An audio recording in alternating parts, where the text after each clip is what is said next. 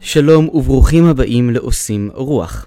אני מורדי חנני, ובפרק הקרוב אדבר על צפון קוריאה. מדינה מרתקת עם תרבות נפלאה, אנשים נהדרים, ערכים מופתיים, ניצחונות מזהירים נגד האימפריאליזם האמריקאי. ולא רק אני חושב ככה, אלא גם קהילה של למעלה מ-100 אלף חברים שגרים ביפן ונהנים מדי יום מהשפע, השובע והראוותנות של הקפיטליזם, אבל מאמינים בכל ליבם שהאמת ההיסטורית נמצאת דווקא בצפון קוריאה, מקום שרובם מעולם לא ביקרו בו. עושים רוח הזייניצ'ים. הולך להיות מעניין ומאוד מוזר.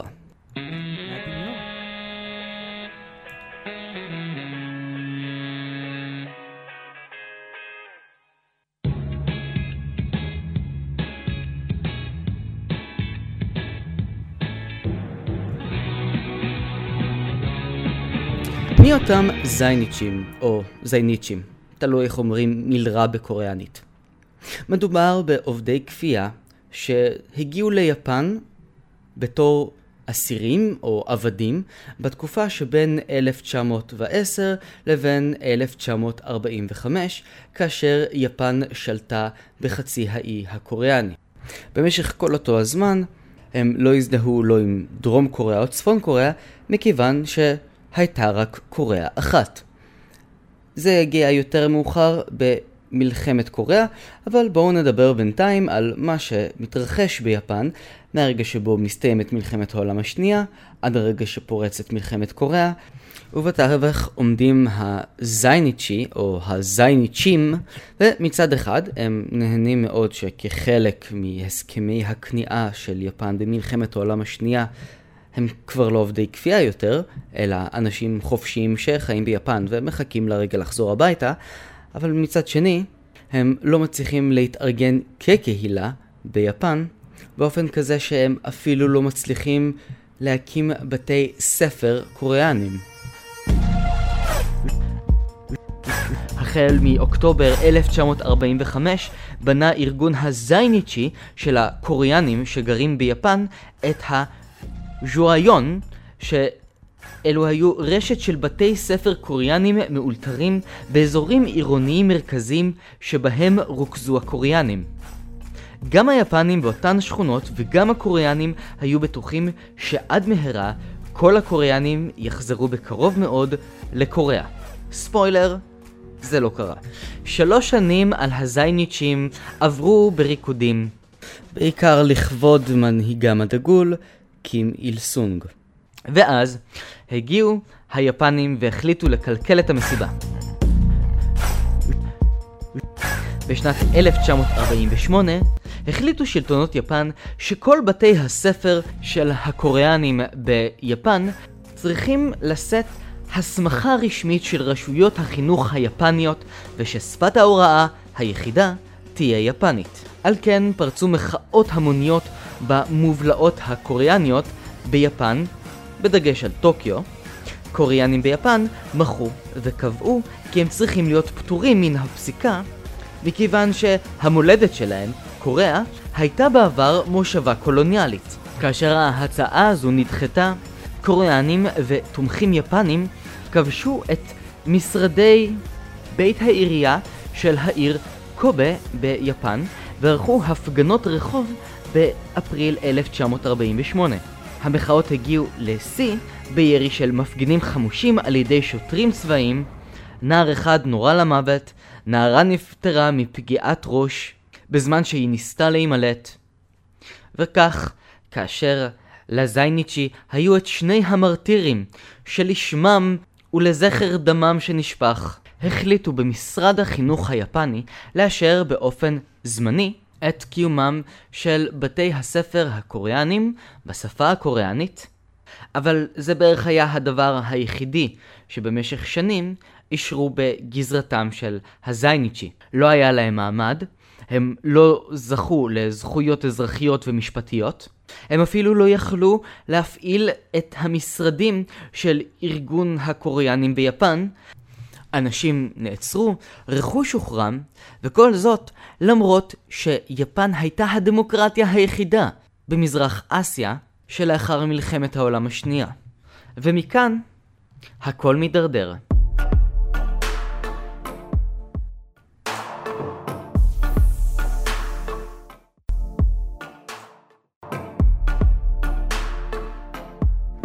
אז קוריאנים, בסדר, יפן, סבבה, אבל איך זה שאנשים מכל חצי האי הקוריאני מגדירים את עצמם בתור צפון קוריאנים מבחינה אתנית?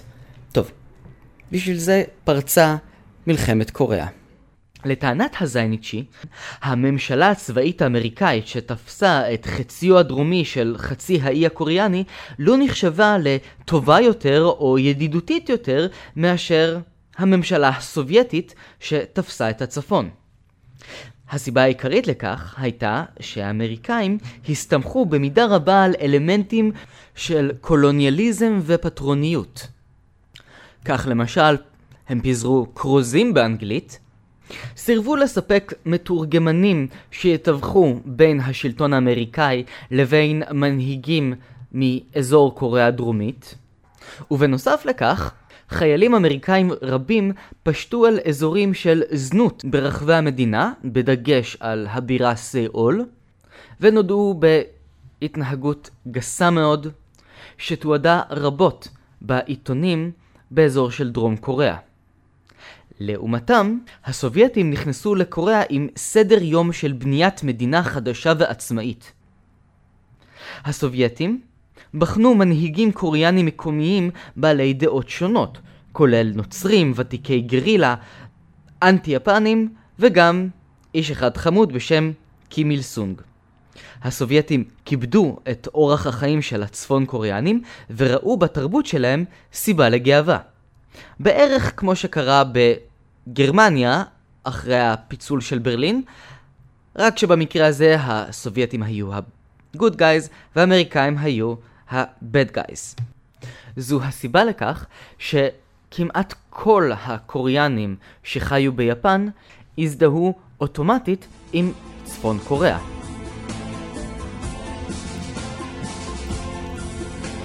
מלחמת קוריאה פרצה בשנת 1950.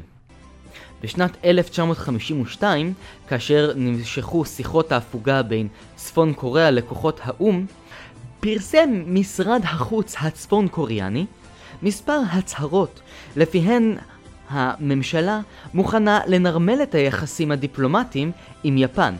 יפן חששה אמנם מצפון קוריאה, המדינה החדשה שנולדה לה מעבר לגבול, אבל הם היו מספיק קרובים, וכמו שכל יפני קטן יודע, את החברים שלך אתה צריך להשאיר קרוב, אבל את האויבים שלך אתה צריך להשאיר עוד יותר קרוב. ומבחינה גיאוגרפית, צפון קוריאה הייתה מאוד קרובה. ועל כן, היה להם מאוד חשוב לנרמל את היחסים, ועל כן הם אפשרו לקוריאנים ביפן להתאגד מחדש. כאשר הסכם הפסקת האש של קוריאה נחתם בשנת 1953, הקהילה ביפן ניצלה את ההזדמנות ועד מהרה היא אימצה מגוון רחב של ארגונים פוליטיים. ביניהם ליגת נוער, איגוד הנשים, אגודת סופרים, אגודת אמנים, אגודת מדענים, אגודות שפרסמו פרסומים משלהם. לא רק בשפה הקוריאנית, אלא גם בשפות רבות אחרות, כולל יפנית כמובן, אנגלית, ספרדית, צרפתית. הארגונים הפעילו מוקדים עסקיים ותרבותיים, כולל קבוצות של אומנות, כדורגל, איגוד אשראי ואפילו חברה להפקת סרטים. אך מעל הכל פעלה מערכת חינוך צפון קוריאנית מופלאה, מפוארת ומלחיצה.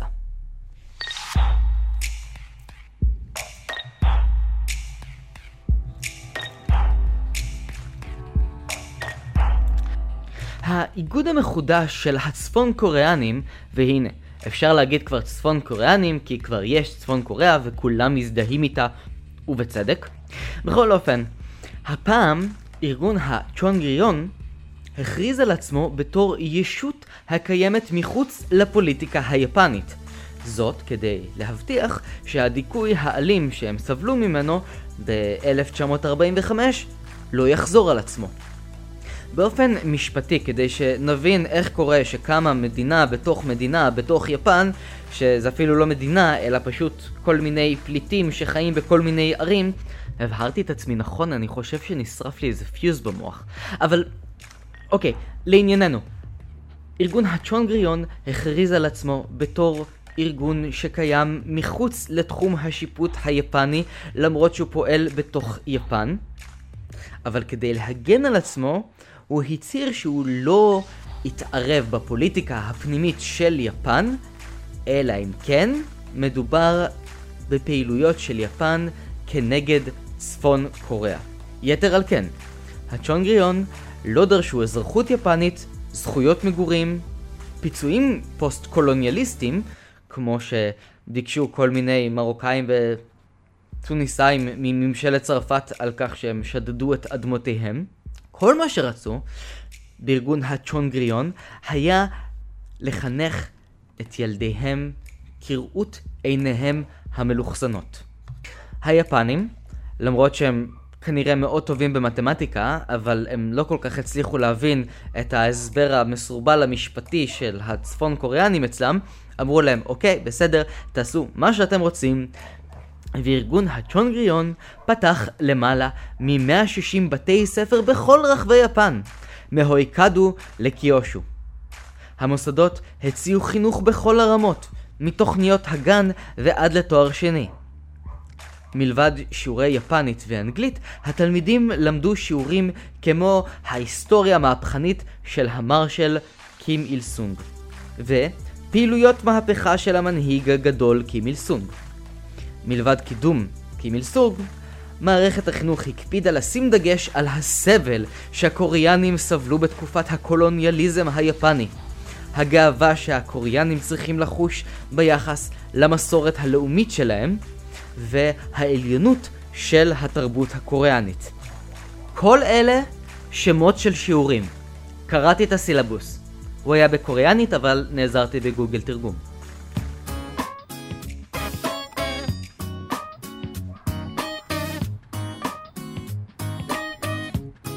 צפון קוריאה שלחה כספים לארגון הצ'ונגריון עד שנת 1956. זאת על מנת לסייע בבניית הקמפוס של האוניברסיטה החדשה של הצ'ונגריון.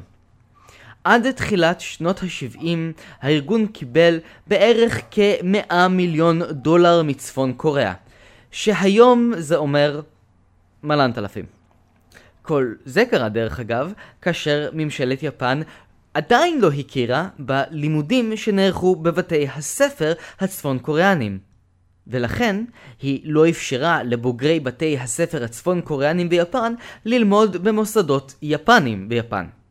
מה שמדהים בסיפור הזה הוא שמאות אלפי קוריאנים ביפן תמכו במערכת החינוך הצפון קוריאנית ושלחו את הילדים שלהם ללמוד באותם בתי הספר. קים שואן ז'אנג, מנהיג ועד ההורים באחד מבתי הספר בשנות ה-60, סיפר בריאיון ל-CNN כי הילדים שמעו על הזיכרונות של ההורים שלהם ועל החיים מוכי העוני וחוסר הנגישות לחינוך שמהם הם סבלו ביפן. הילדים כעסו על האופן המפלה שההורים שלהם היו צריכים לחוות בילדותם ביפן, ועל כן זאת הייתה ההזדמנות שלהם להרביץ מסורת בדור השני שגדל על ברכי אהבת הקומוניזם. במשך הזמן התגלה כי רמת ההשכלה הרגילה של החברים באוכלוסייה הקוריאנית הייתה נמוכה מאוד, והם סבלו מאבטלה מאוד גבוהה. כך עולה מנתונים של הניו יורק טיימס, שביצע תחקיר מקיף בשנת 2009. וכך נוצר מעגל האימה שמזין את עצמו בלי סוף. הקוריאנים ביפן לא יכולים להתקבל למשרות בחברה היפנית, ונאלצים לחיות בתוך הגטאות שלהם, שהם בדרך כלל בשולי הערים, במקומות צפופים מאוד, מטים לנפול עם גישה מוגבלת למים, לעתים אין ביוב זורם. ישנם חברי קהילה רבים שחולקים בתי רחצה משותפים. מי שגדל בתוך אותם משכנות עוני ואלימות בשולי הערים ביפן, מפתח איבה וטינה כלפי החברה היפנית בכללותה, מה שגורם לקוריאנים רבים על אדמת יפן להאמין כי הבית שם נמצא אחרי הים ואין להם מה לחפש ביפן. השאלה היא, האם באמת יש להם מה לחפש בצפון קוריאה?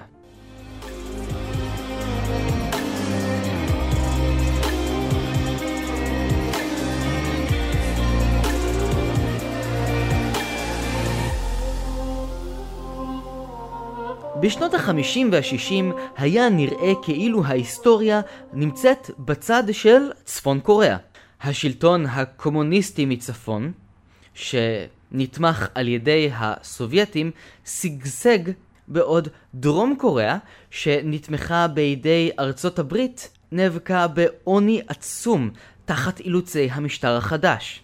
האמריקאים המשיכו את הנוכחות הצבאית הכבדה של ארצות הברית, ובכך הם חיזקו את הדמות של דרום קוריאה בתור בובה אמריקאית נרפאת וחלשלושה. ובצפון קוריאה, חגיגה! הקוריאנים נפטרו מהכוחות הסובייטים ושאר הכוחות הזרים, ונהנו מעצמאות ומשגשוג. קוריאה החלה להיחשב בתור כוח מוביל בין המדינות הלא מזדהות והעצמאיות שנולדו אחרי מלחמת העולם השנייה, בעיקר באסיה ואפריקה. קוריאנים רבים ביפן רצו לשוב הביתה.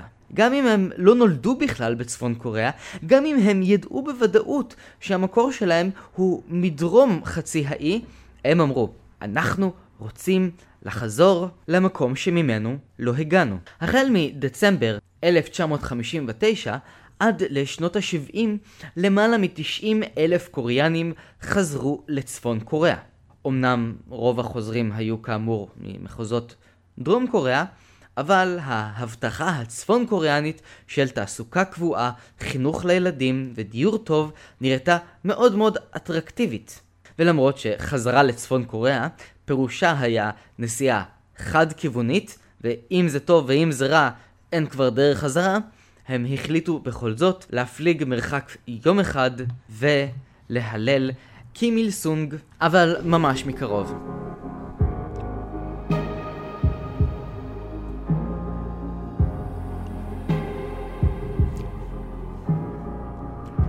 למה הצפון קוריאנים הפסיקו לשוב מיפן לצפון קוריאה?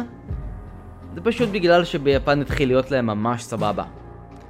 זה לא קרה סתם, יפן אישרה את האמנה הבינלאומית לזכויות האדם והצטרפה לאמנת הפליטים של האו"ם. מה שהכריח אותה לתקן את הפרות זכויות האדם של הקוריאנים שחיים ביפן. הממשלה נרתמה לפרויקטים רחבי היקף למען יצירת פתרונות דיור הולמים עבור הזייניצ'ים. אני רוצה את ממשלת יפן בפלורנטין. היפנים יצאו למבצע. במהלכו כל אדם שסיים את האוניברסיטה של הזייניצ'ים, של ארגון הצ'ונגריון הצפון קוריאני על אדמת יפן, יהיה זכאי לעבוד בכל עבודה ברחבי יפן, וכבר לא הפלו אנשים בגלל שלתואר שלהם לא הייתה שום משמעות. שוב, איפה יפן שישלטו כבר על אוניברסיטת בר אילן? ממשלת יפן יצאה גם לפרויקט לפיו לכל צפון קוריאני תהיה זכאות לזכויות סוציאליות, פנסיה, גמול השתלמות וחופשות. איפה יפן ב... טוב, נו, הבנתם כבר את הרמז שלי. בכל מקרה, החל משנת 1981, היפנים נתנו מעמד של תושבי קבע לכל הקוריאנים, או בני הקוריאנים, או נכדי הקוריאנים אשר חיים על אדמתה. ובעצם כך, הם השאירו את אונר"א בתור הארגון האחרון בעולם שדואג לפליטים, לבני פליטים ולנכדי פליטים אחרי מלחמת העולם השנייה. הדבר אפשר לקוריאנים רבים לנסוע לבקר בצפון קוריאה וגם לשוב בחזרה. כל מי שנסע לצפון קוריאה מסיבה זו או אחרת החליט לשוב ליפן עד תחילת שנות ה-80, אמרו לו, סליחה חביבי, כשאתה יצאת מאדמתנו, לא הייתה לך תעודת זהות יפנית, ועל כן אין לך איך להוכיח שיש לך קשר ליפן, ולכן לא ניתן לך לחזור. שירות מעבורות נפתח בין העיר ניאנגטה ביפן ובעיר רנסן בצפון קוריאה. מה שכן, המצב בצפון קוריאה בשנות ה-80 לא היה מזהיר במיוחד. המבקרים היפנים בצפון קוריאה הבינו כי המשפחות והחברים שלהם שהוחזרו לא ממש נהנו מהגן עדן עלי אדמות כפי שטענו בתעמולה הצפון קוריאנית. הקוריאנים שחזרו ליפן היו בברוך. כל החיים לימדו אותם על גמילות חסדים ועל כך שקוריאני אחד עוזר לאחיו שבמצוקה, ועכשיו הם גילו שהאחים שלהם באמת במצוקה. מצד שני, יש להם עכשיו אופציה לעבוד ולהתחיל להרוויח כסף כמו בני אדם. אז מה עושה אדם שמתחיל להרוויח כסף כמו בן אדם כשאח שלו נמצא מעבר לגבול וסובל ממחסור? הזייניצ'ים חוזרים ליפן, מתחילים לעבוד ולשלוח הרבה כסף למולדת.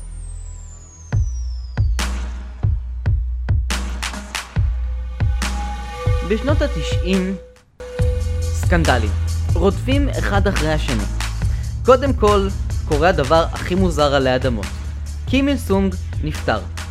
לא האמינו שדבר כזה יכול לקרות, כי הוא היה בערך אל, והנה, יש עכשיו טקס ולוויה וצריך להודות באמת שהוא היה בסך הכל אנושי. טוב, עברנו על הסוגיה הקיומית הזו, המשכנו הלאה. אה, איזה יופי, סקנדל חדש. תחקיר של אחד מערוצי הטלוויזיה הראשיים של יפן חשף כי האן דוק סו, יושב ראש הקהילה של הקוריאנים ביפן, חי עם משפחתו חיי מותרות באחוזה רחבת ידיים בפאתי טוקיו, עם עובדים ביתיים, שומרי סף, עוזרים אישיים, מורים אקדמאים לילדים, שפים, נהגים, כל מיני summer schools בשוויץ, אנגליה וטוגו, שזו מדינה באפריקה ואין לי מושג איך זה קשור, אבל זה מופיע בשני מאמרים, אז אני אניח שזה נכון. חברים רבים בקהילה כעסו מאוד על האופן שבו ראשי הקהילה מתפרנסים וחיים כאלו חיים יפים ממיסי הקהילה. פחות ופחות חברי הצ'ונגריון רצו להמשיך לחיות בגטו הצפון קוריאני וביקשו להיטמע בארץ השמש העולה ולשכוח את המולדת שקידשה את שמש העמים. עם זאת, רבים מהם עדיין המשיכו לשלוח את הילדים שלהם לבתי הספר הקוריאנים. הסיבה העיקרית לכך היא בעיקר בגלל המחויבות האידיאולוגית של דור ההורים, וגם מכיוון שלא הייתה אלטרנטיבה מקובלת במערכת החינוך הציבורית היפנית. להזכירכם, עדיין דיברו שמה על קים ג'ונג איל וקים איל סונג בתור שני אנשים לא מאוד סימפטיים. כמו כן, בבתי הספר ביפן לא לימדו על הסבל של הקוריאנים בזמן השלטון הקולוניאלי של יפן בקוריאה.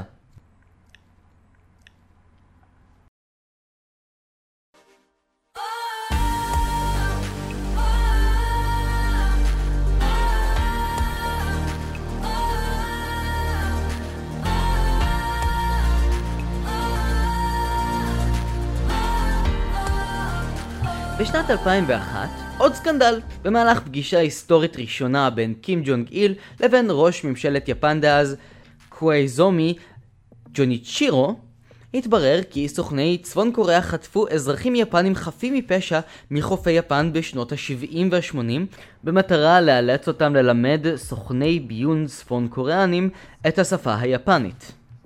במשך השנים הניחו ביפן כי הנעדרים מאותם ערי החוף טבעו בים או שנכתבו על ידי היאקוזה. הגילוי המפתיע הביא להתקפה כוללת על ארגון הצ'ונגריון. ארגונים לא ממשלתיים וארגונים לאומניים פתחו במסעי הפחדה והטרדות נגד בתי הספר.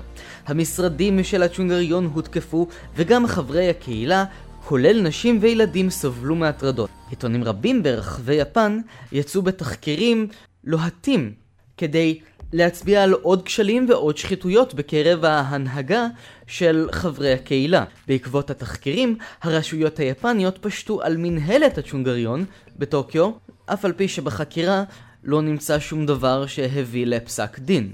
הלאומנות היפנית הזכיר לקוריאנים את המציאות של שלילת הזכויות שהם ממשיכים להתמודד איתם. למעשה, נוצר מעגל קסמים לפיו השנאה לצפון הקוריאנים ביפן מחזקת אצלם את תחושת הלאומנות ואהבת המולדת, למרות שעברו כבר למעלה משלושה דורות מאז. שן קוג'ון, מנהלת אחד מבתי הספר הקוריאנים בטוקיו, אמרה בריאיון ל-BBC ב-2008 ש... בכל פעם שמגיעות חדשות על צפון קוריאה, הם מקבלים שיחות אנונימיות שמאיימות להפציץ את בתי הספר, להרוג תלמידים ולחטוף כיתות שלמות במהלך סיורים וטיולים שנתיים. הזהות הצפון קוריאנית של אותם חברי קהילה מאוד מתחזקת בשנים האחרונות עם העלייה של הלאומנות והפעילויות שנעשות נגדם. בין השאר הם פתחו מוזיאון לתולדות צפון קוריאה שהוא עצום, רחב היקף, רחב במדים, וליפנים אין כניסה אליו. אחד הדברים המשונים ביותר שניתן לציין בהקשר הזה, הוא האופן בו התלמידים מבתי הספר מנסים להסוות את עצמם. אם הם לובשים ברכבת התחתית בדרך לבית הספר את המדים של בית הספר הצפון קוריאני, יציקו להם. אם הם לא ילבשו מדים של בית הספר הצפון קוריאני, אלא סתם בגדים רגילים, יבחינו בכך שהם בכל זאת נוסעים לבית הספר הצפון קוריאני כי כל הילדים של כל בתי הספר לובשים מדים לבית הספר. אז מי שלא לובש מדים, הוא כנראה מנסה להסתיר משהו. ולכן, תלמידי בתי הספר הצפון קוריאנים ביפן היום לובשים מדים של בתי ספר אחרים, בעודם נוסעים ברכבת התחתית לבית הספר הצפון קוריאני, שם הם מחליפים את המדים של בתי הספר האחרים למדים של בית הספר הצפון קוריאני, ואז בדרך חזרה הם שוב מחליפים למדים של בתי ספר אחרים, ואז הם מגיעים הביתה ולובשים בגדים רגילים. מאוד מוזר, אבל זו יפן. למה שמשהו במדינה הזו יישמע נורמלי. אבל אני רוצה לזרום על גל המוזרות, ולהוסיף לפרק הנוכחי שלנו נספח. את סיפורם של הזייניצ'י בערך סיימתי בשורות האחרונות, אבל מצאתי אישה מאוד מיוחדת, שגם היא מתגעגעת לצפון קוריאה בכל נימי נפשה. אותה אישה חיה בספרד, למרות שהיא בכלל נולדה בגינאה.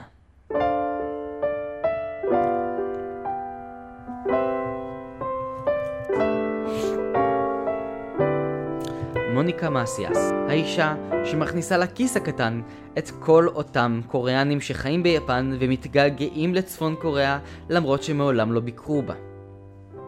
מוניקה מאסיאס גדלה בצפון קוריאה, אף על פי שהיא ממש לא קוריאנית, אלא אפריקנית. מוניקה מאסיאס נולדה בתחילת שנות ה-70 בגינאה המשוונית. מדינה קטנה במערב אפריקה שקיבלה את העצמאות שלה מספרד בשנת 1968. אביה של מוניקה, פרנסיסקו מסיאס, היה האיש שהוביל את תהליך הפירוק והפיכתה של גינאה המשוונית למדינה עצמאית. הוא היה גם הנשיא הראשון של גינאה המשוונית, והפך לדיקטטור עריץ של המדינה עד שהמשטר שלו הופל בשנת 1979. גינאה התאפיינה בשיתוף פעולה הדוק עם צפון קוריאה. פיונג יאנג סייעה מבחינה כלכלית, סיפקה משאבים וקיימה תוכניות של חילופי סטודנטים בין שתי המדינות. לאחר שפרנסיסקו מאסיאס גילה כי השלטון שלו בסכנה, הוא שלח את אשתו ואת הבן שלו לפיונג יאנג בסתיו 1979. אשתו של מאסיאס, דרך אגב, סבלה מ... כיס המרה שלה ועברה ניתוח בבית החולים של פיונגיאנג. בינתיים, מי עשה בייביסיטר לשני ילדיו של פרנסיסקו מסיאס? כמובן, הדוד, קים איל סונג, שבמשך שלושה חודשים שיכן את שני הילדים האפריקאים החביבים בביתו. לאחר מכן, אמה של מסיאס ואחיה חזרו בחזרה לגיני המשוונית אחרי שנרגעו הרוחות, אבל מוניקה אמרה, אני רוצה להישאר אצל דוד קים. והיא נשארה. והלכה לבית ספר צבאי, והלכה לבית ספר תיכון, ולמדה תואר ראשון באוניברסיטה. בסופו של דבר עברה 15 שנים מרתקות בצפון קוריאה, כאשר היא מקפידה לתעד במצלמת הפילים שלה את החיים שלה בתור כהת אור בין הרבה מאוד מלוכסנים. מסיאס דוברת קוריאנית בתור השפה הראשונה שלה. בריאיון שראיתי ביוטיוב עם מסיאס, היא מדברת בשפה שבהתחלה הייתי בטוח שזה השפה הילידית שלה מגיני המשוונית, ואז אחרי שתי דקות אמרתי, רגע, היא מדברת קוריאנית? ואז אמרתי לעצמי, מור כמה שאתה גזען. מוניקה מסיאס כתבה ספר, בקוריאנית כמובן, טרם תורגם לאנגלית או לעברית. בספר היא מספרת על חייה בצפון קוריאה, הלימודים בבית הספר הצבאי, שיעורים של ירייה בקלצ'ניקוב על מטרות של דגלי ארצות הברית. אני יכול להיות ציני וסרקסטי לגבי הסיפור חיים של מוניקה מסיאס והדברים שאותם היא למדה בבית הספר בצפון קוריאה, אבל היא מתעקשת ומדגישה בבלוג שהיא כותבת על החיים שלה, שהתקשורת המערבית בדרך כלל מתמקדת רק בנושאים של הגרעין, הפוליטיקה או זכויות האדם. כל זה ביחד גורם לאנשים לחשוב כי צפון קוריאה היא מדינה רעה, ואנשים שם הם פשוט רובוטים. אנשים בצפון קוריאה לא מתאהבים, לא מסוגלים לחשוב בעצמם, עוברים בתוך התבניות של מערכת החינוך הצפון קוריאנית. אבל מוניקה מסיאס טוענת שמכיוון שהיא חייתה שם, ומכיוון שהיא ראתה את החיים עצמם של האנשים שקמים בבוקר, הולכים לעבודה, חוזרים בחזרה בצהריים, וצופים במהדורת חדשות שמהללת את המנהיג, אז זה לא אומר שזו מדינה שהיא כולה איומה ונוראה, אלא מדינה שיש לה גם הרבה צדדים טובים, והרבה אנשים מחייכים, ולמרות הכל היא מתגעגעת לימים בהם היא חייתה בצפון קוריאה משנת 1979 עד 1944 כאשר נפטר קים איל סונג. ואז המצב בצפון קוריאה הפך להיות קטסטרופלי. אמ, החרמות שהחרימו אותה כל שכנותיה וארצות הברית ונפילת ברית המועצות לשעבר גרמו למצב לא משהו, אוקיי? אז מה שהיא עשתה זה לקחה את סנדלי הקסם שלה, הכתה בעקבים שלוש פעמים ואמרה אין כמו הבית בגיני המשוונית אבל אני רוצה לספרד, אין כמו הבית בגיני המשוונית אבל אני רוצה לספרד, אין כמו הבית בגיני המשוונית אבל אני רוצה לספרד. ומאז היא חיה בספרד.